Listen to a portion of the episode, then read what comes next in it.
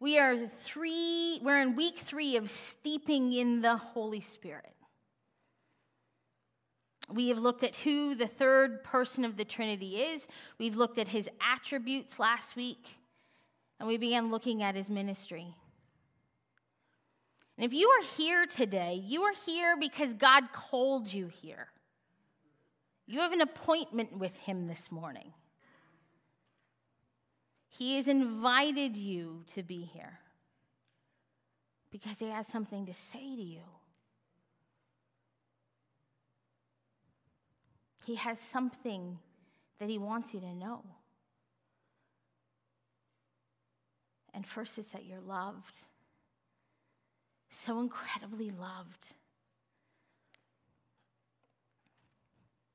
And he wants to transform you. He wants to make you the son and daughter he created you to be. And that's why we're steeping like a good cup of tea in the presence of the Spirit. We're digging in and going deep, making space for him to do what he would do in us as individuals, as families, and as a church family. Oswald Chambers says that the Spirit is the first power we practically experience, but it's the last power we come to understand. The author of Hebrews in chapter 4 says this, "For the word of God is alive and active, sharper than a double-edged sword. It penetrates even to dividing the soul and the spirit, joints and marrow. It judges the thoughts and attitudes of the heart." I love this book. And I love this beautiful book because it doesn't matter how many times I've read it. I always find something brand new. And this week was no different. As I was reading through Numbers, I shockingly came upon a story that I don't know if I've ever read before. I mean, I have, but I never noticed it before. So it's in Numbers chapter 11, and I'm going to give you some context. So God is creating a nation, and it started with a person named Abram, and he called Abram to follow him and to go into a land, to leave his people, and to go where God would show him. And so Abram did, and he was then changed names to Abraham, and they had Isaac. And this nation began to form. And then we have Moses. And Moses becomes this Christ-like reality in the Old Testament. And so there are the people, the people of God, the Israelites, the Hebrew people. And you need to read through Genesis to understand that they end up in slavery. They end up in a course of action as God is weaving through and refining his people. They end up in Egypt. And at first they have power and favor through a man named Joseph. But then Pharaoh's changed and the Pharaoh forgot, and the Egyptians become afraid of God's people because they're like rapidly producing. And there's a couple million of them, and they are being oppressed. And God uses Moses and his brother Aaron, and he delivers God's people from slavery. You've heard of the plagues. That's that story. So now they're wandering in the desert. And I took this phrase from Frank Peretti, who writes the kids thing, Mr. Henry, and he calls the Israelites moanheads. And they are moanheads wandering in the desert. And where we find this in chapter 11 of Numbers is the moanheads are complaining. I mean, they are whining, and every family is whining. And they are complaining as they're wandering in the desert. Oh, by the way, you should know this. They're in the desert, and every day food falls from heaven, okay? Like, it rains food every day, except on the Sabbath. Manna falls from heaven,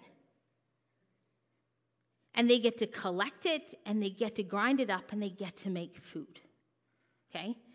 The creator of everything is raining food down to these moanheads, and they're not grateful. In fact, they're complaining about the food, and they're whining, saying, well, when we were in Egypt, we got leeks and onions and garlic. And they're complaining about everything. They want meat. And Moses gets to this point where he is just sick and tired of it. He's sick and tired of the whining because there's not a family that's not complaining. So Moses does what you and I would do, and he then goes complaining to God. So in Numbers 11:11 to 15, it says, "And I asked the Lord, why have you brought this trouble on your servant? What have I done to displease you that you would put the burden of all of these people on me? Did I conceive these people?" Come on, Moses has an attitude when he's talking to God here. Did I give birth? Why do you tell me to carry them in my arms as a nurse carries an infant to a land that you promised an oath to their ancestors? Where can I get meat for these people? They keep wailing to me, give me meat. I cannot carry all these people by myself. The burden is too heavy for me. Then this is my favorite whiny part. If this is how you're going to treat me, please go ahead and kill me. If I found favor in your eyes, then don't let me face my own ruin. So Moses is tired of the moanheads. And now Moses has become a moanhead to God. And God says, you want meat? I'll give you meat. But you're not just going to eat meat for 1 day or 2 days or 4 days. You're going to eat it for a whole month. And quail come in. And it rains quail. But God is also going to deal with the burden that Moses is carrying. And he tells Moses to go and collect 70 elders. And so in verse 24, we pick this up. It says, so Moses went out and told the people what the Lord had said about the meat. And he brought together 70 of their elders and had them stand around the tent. And the Lord came down in a cloud and spoke with him.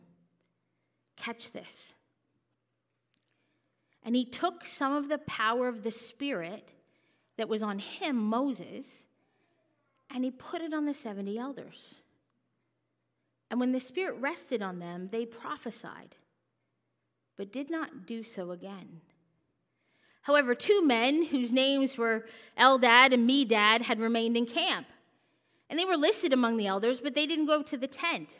Yet the Spirit also rested on them, and they prophesied in the camp. A young man ran and told Moses that Eldad and Medad were prophesying in the camp.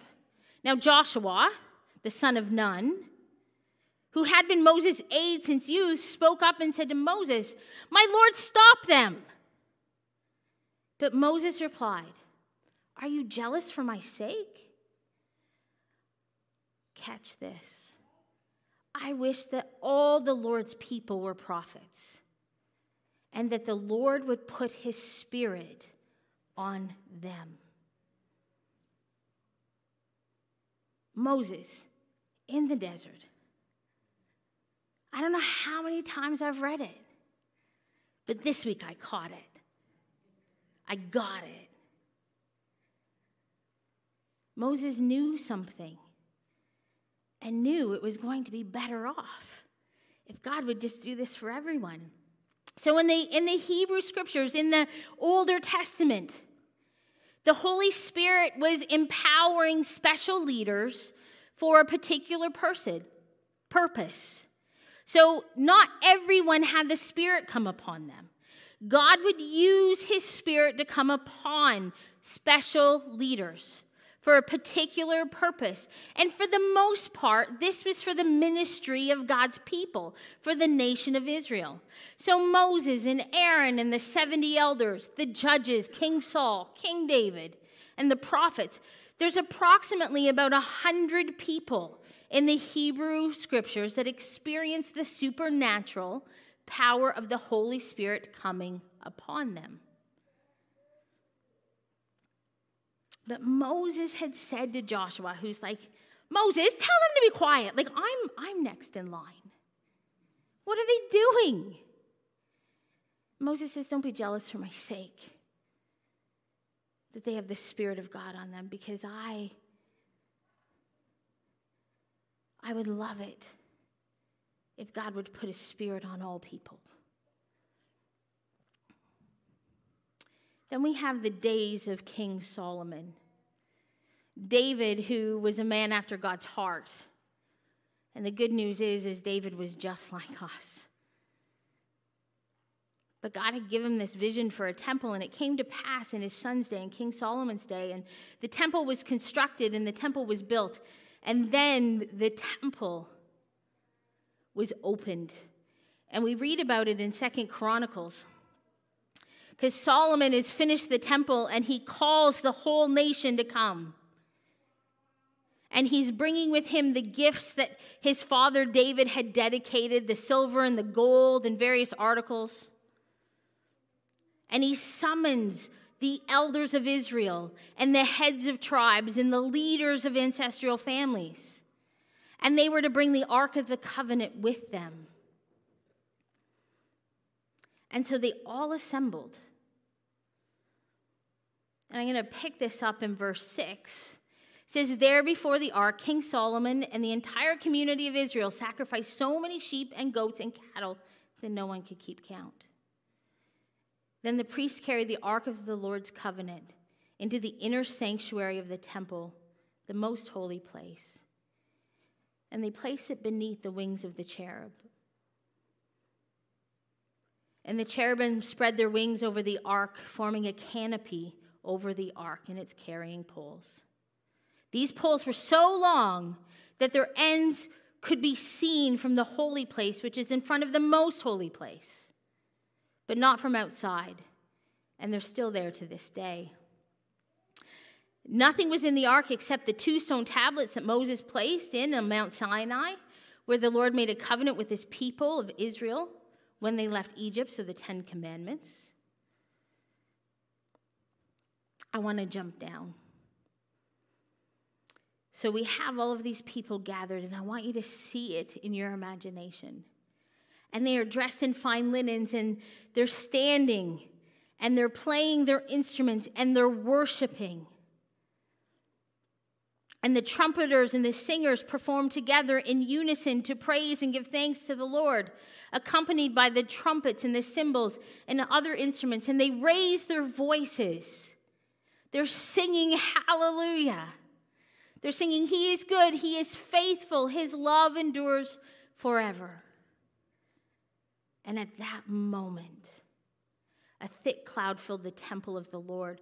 The priests could not continue their service because of the cloud, for the glorious presence of the Lord filled the temple of God. Could you imagine being there that day, where the presence of the Lord just comes in? And in this place, the Holy of Holies, people could not enter it. In fact, you probably heard this story of Zechariah at Christmas time. He was the priest going in. He had drawn a lot, and it was his time, and they tied a rope around him because any wrong move, if you touched the ark, you would be smoked. So they didn't want dead bodies, so they tied you up so they could pull you out if necessary. This sacred place that one person once a year could go to. And then Jesus comes. And he shows himself to be the Messiah. And he is the suffering servant, not the captain or a commander of a human army. And he dies on a cross, and it makes no sense in the moment to those that are there. because they believed him to be the Son of God. They believed him to be God, and yet God died. And all seemed lost. And they took his body and they placed him in a borrowed tomb. But the very good news about God is he can't stay dead. The grave cannot hold him. And so in 3 days, he got up. He took off his burial clothes. He folded them neatly. Kids, take note. He did his laundry. He folded them neatly. If that wasn't important, God wouldn't have included it in the scripture, so take note, girls. And he walked out of the grave, scarred and marked, but alive. Our Jesus today is alive. We do not worship a grave. We worship a risen king. And then he dwelled with his followers again for a period of time. Then he tells them, listen, it's better for you if I go. Because when I go to the Father, I'm going to ask the Father, and he's going to send another one like me, an advocate, a comforter, the third member of the Trinity. And he's going to be with you forever. I want you to get this. In the depths of your soul, what we read about Solomon's temple and that moment where nobody could do anything because the Spirit of the Lord came in, that happened in you. If you know Jesus as your Lord and Savior, that temple moment happened to you. And it's this incredible mystery. Because I know my heart. And like Paul, I can do the things I ought not to do. And I don't do the things I should do. And yet God chooses to live inside of me. At Christmas, we talk about Emmanuel, God with us. The Spirit of Christ, the Holy Spirit, the Spirit of the living God, the Comforter, the Advocate, is God with me. With me. In me. Changing me. Paul says in 1 Corinthians, do you not realize that your body is the temple of the Holy Spirit who lives in you and was given to you by God? You do not belong to yourself. Therefore, if anyone is in Christ, the new creation has come, the old is gone, and the new is here. If anyone does not have the Spirit of Christ, they do not belong to Christ. When you believed, you were marked in him with a seal, the promised Holy Spirit, who is the deposit guaranteeing our inheritance until the redemption of those who are God's possession, to his praise of his glory, to those who are God's possession, owned by God. Loved ones, you have heard me many times speak about the Spirit of God indwelling us, taking up residence in us. For me, this is this glorious mystery of God, and I want to encourage you this moment, in this moment, to ask the Lord to help you to understand the magnitude of that reality. See, you and I, we were nothing but filthy rags, sinners in need of saving, and the perfect, holy Creator, the sustainer of all life and of everything, lives in you if you've given your life to him. When you first believed in Jesus, you were marked and sealed with the Holy Spirit. And in that moment, You became a new creation. You became spirit born.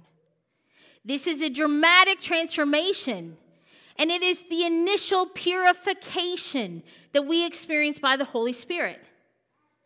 It is rapid and it is radical. See, here's the thing. We have all been born in sin. When we are born and we leave our mother's womb, every single one of us is a sinner because sin entered her DNA. There is no one good enough. There is nothing that will make you worthy enough. You were cut off.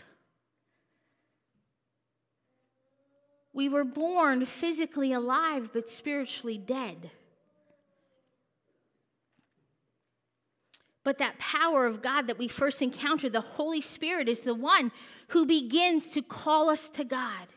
He begins to entice us. He begins to open our eyes. We begin to start thinking about things maybe we've never thought about. That maybe there is a God. Maybe this Jesus thing is true. And these sparks start happening inside of us, and we're just feeling drawn. We have questions. And it's almost like you can't help yourself. You want to know more. You're seeking to know more. That's the Holy Spirit drawing you to Jesus. And when the day comes that you surrender, that you say, you know what, there's something to this. And I don't have all the answers, but I know something's happened. And I know that there's a God. And I know that Jesus lives. And this moment where you begin to see that, wow, I'm not as good as I thought I was. In light of this God that I'm beginning to know, I'm a sinner and I see it and I feel it and I know it.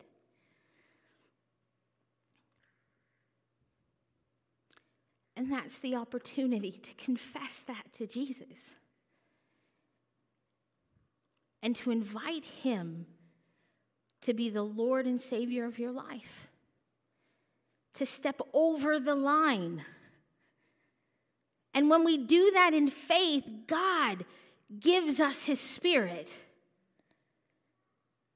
to rejuvenate us, to renew us, to lead us in truth through the Spirit, to point us to Jesus. And when we make that transition from spiritually dead to spiritually alive, and the Spirit of God indwells us, transformation begins to happen in our hearts and in our minds. We begin to start thinking differently than we've ever thought before. We begin to start feeling something. Kind of like you've all seen The Grinch. You know, when his heart starts growing. I don't know about you, but that's what happened to me.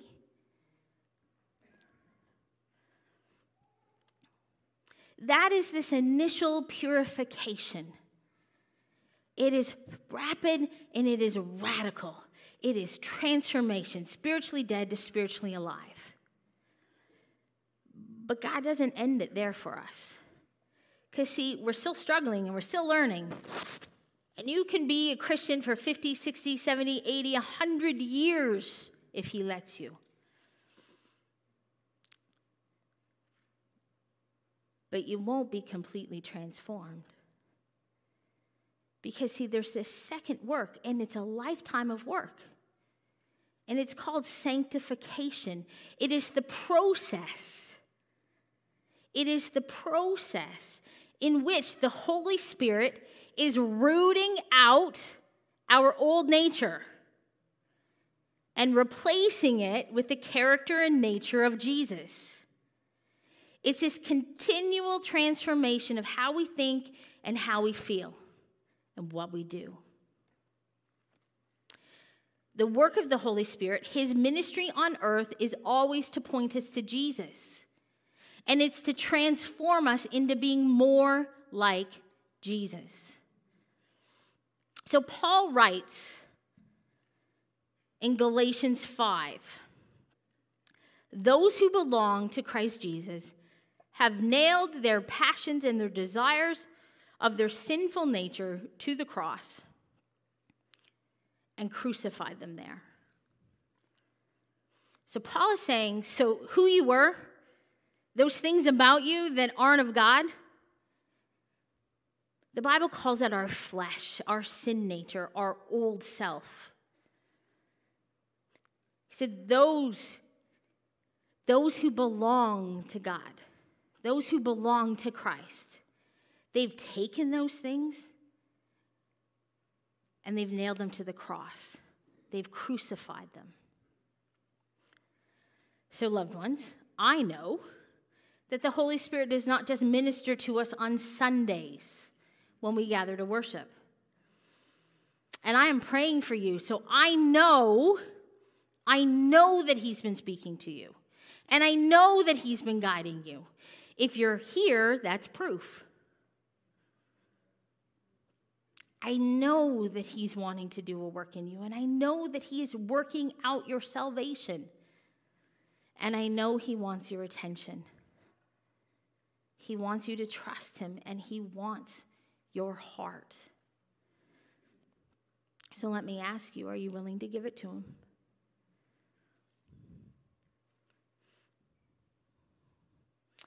Galatians 5, Paul gives us two lists.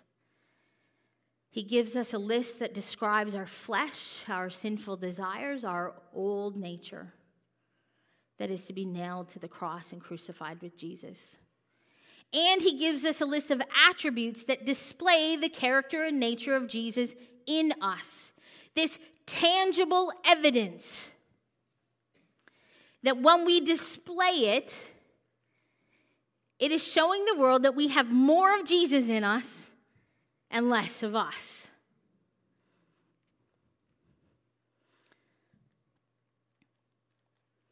So, love, joy, peace, patience, kindness, goodness, faithfulness, gentleness, and self-control. You've all heard them. The 9 fruit of the Spirit. Love, joy, peace, patience, kindness, goodness, faithfulness, gentleness, and self-control. Together, this fruit, singular, not plural, fruit, as Paul describes it, is evidence of the Spirit's work in our life. Now, I need you to know that fruit is produced by a seed. You can't work to grow fruit. Fruit is birthed out of a seed.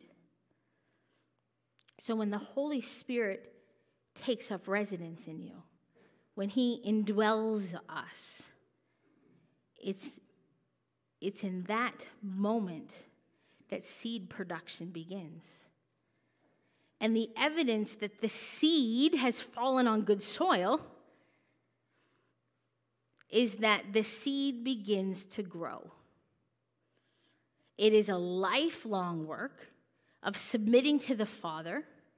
It's a lifelong work of practicing dying to yourself, dying to your old nature, dying to the things that lurk around you that want you to be who you once were. See, the seed simply needs good soil. It needs nurturing. It needs water, sunlight, and time. I need you to hear me, especially if you're new or inquiring about this faith. Despite what might be displayed on television, Christianity is not a rule-based religion. It is not a rule-based religion. Christianity is a relationship with the living God. Our growth is never based on how much good we can do or how good we are. Our growth is completely dependent on how much we yield to God.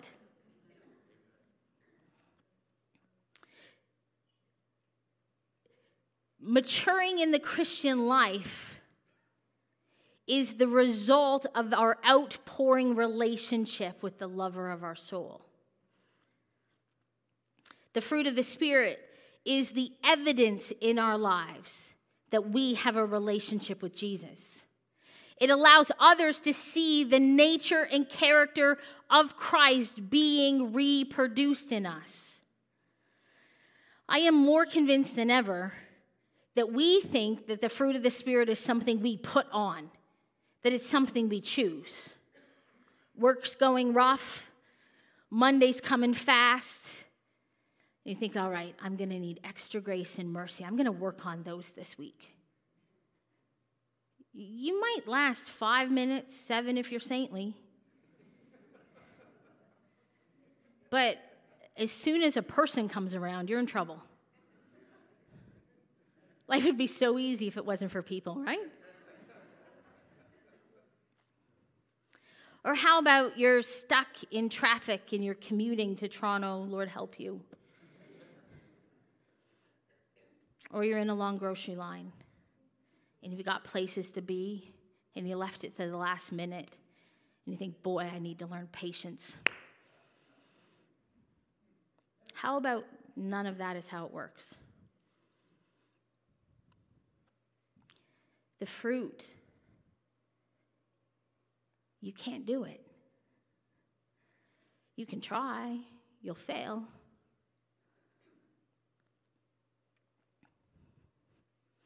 I want to ask you a question. How often do you consider the Holy Spirit's work within you with regards to producing the fruit of the Spirit? I'm not sure we think about that very often, or maybe at all. We know the Holy Spirit. We know he convicts us of sin. We know he regenerates us. We know he lives in us. He matures us. He empowers us. And as he's renewing us and regenerating us, he's convicting us. He's pointing out the works of the flesh, that old nature that we're to die to. And he is compelling us to get rid of it, so that he can replace it with health, where he can replace it with seed that will reproduce the character and nature of Jesus in you. This is the lifetime work of the Spirit in you. As long as your feet are planted here and you have air in your lungs, this is what the Spirit is doing. He's never done.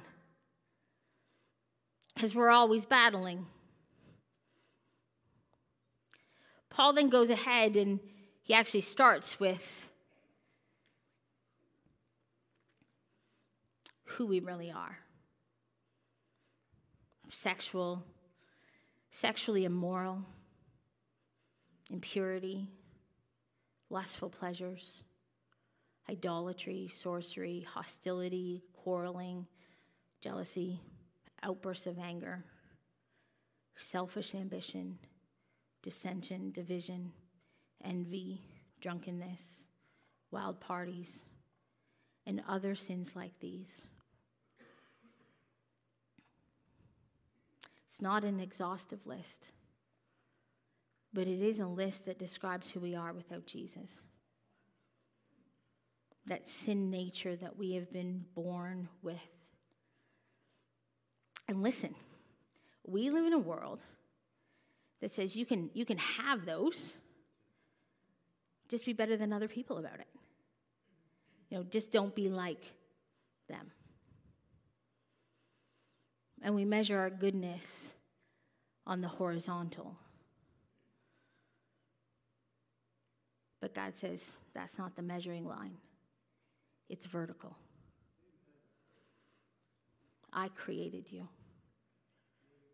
I made a way for you to be right with me, the Lord says. So, loved ones, I need to ask you a question. Where do you see yourself in the list?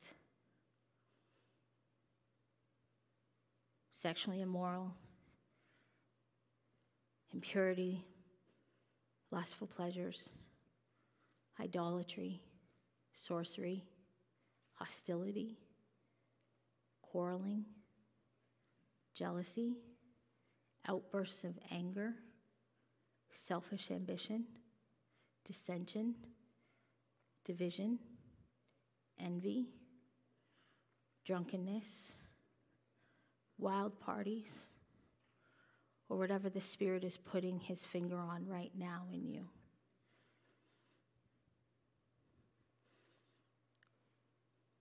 What's he speaking to you about? In Psalm 139, David writes, "Search me, O God, and know my heart. Test me and know my anxious thoughts. Pour out anything in me that offends you, and lead me along the path of everlasting life." This must be our prayer today. It must be our prayer every day, loved ones. So let's do that. We pray with me. Spirit of the living God, search us even now. We know that we are safe with you. So do your work in us this day. Please do not leave us as we are, because we long for transformation in our lives, in our hearts, and in our minds. So Spirit, move. Spirit, speak. Spirit, transform. We ask this in Jesus' name. Amen. Loved ones, for many of us, we have distanced ourselves from the renewing work of the Spirit. We have limited, or we have stopped the process somewhere along the line of allowing him to make us more like Jesus. We would sooner wear a mask than be vulnerable. We would sooner lie than have our sin exposed. The London Times once held this essay contest asking people to answer the question, what is wrong with the world? G.K. Chesterton, a great Catholic journalist and a master writer, entered the contest. And here's what he wrote.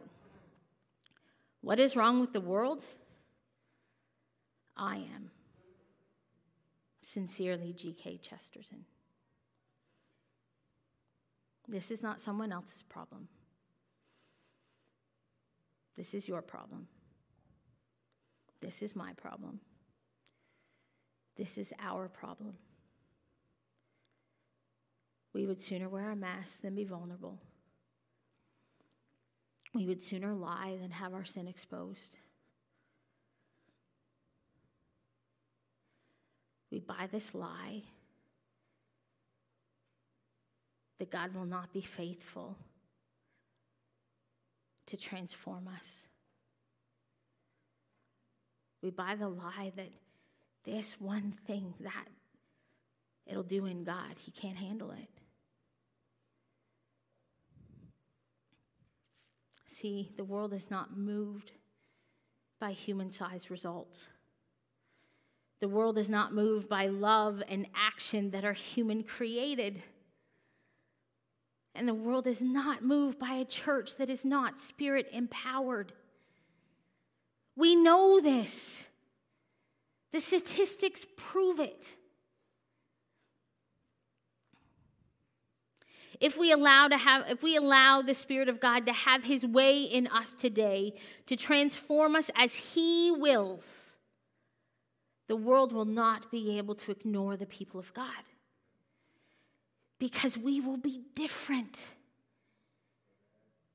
because the character and nature of God will be overwhelming in us. We will love not with human ability, but with God ability. We will be patient, not with human ability, but with God ability. We will have self-control and goodness and kindness and faithfulness, not according to our own nature, but according to the nature of Jesus. The world will take notice of that.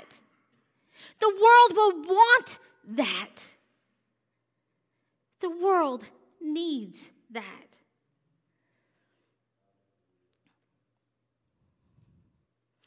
As wonderful as this all sounds, it requires something from you. Paul says that those who belong to Christ Jesus have nailed their passions and desires of their sinful nature to his cross and crucified them there. So if you are hearing this message today for the very first time, there is an invitation to be received or rejected. The choice is honestly yours. This loving God will not force himself on you, but he invites you to know him, to know his love, to know his plan for you, his plan of healing, his plan of wholeness, his plan of new birth. And you can receive it in an act of faith by acknowledging today that you believe that God is who he says he is, that Jesus is alive, that you're being prompted by the Spirit into relationship with him. It's about a conversation that really is simple. And I'm going to invite you, if you are feeling that prompting, to pray this prayer with me today. Father God, something's happening and I can see you and I can feel you and I am longing to know you. I know that I'm a sinner. So Jesus, I invite you to forgive me, to heal me and to make me whole. Holy Spirit, take up residence in me today. Make me a new creation for your glory. In Jesus' name, amen. If you've prayed that prayer for the first time, welcome to the family. There's a party in heaven. Angels are rejoicing because of you. If you've prayed that prayer today, I want to encourage you to connect with a believer. You are welcome to connect with me personally or one of our other pastors. You are welcome to connect to the church, and we will be sure to reach back because this is an exciting, beautiful journey. Now, friends, for those of you who are on live stream, I want to thank you for joining us today. We love you and we bless your week, but we're going to get some time alone with the Spirit now. So we are going to bid you farewell and cut our live stream.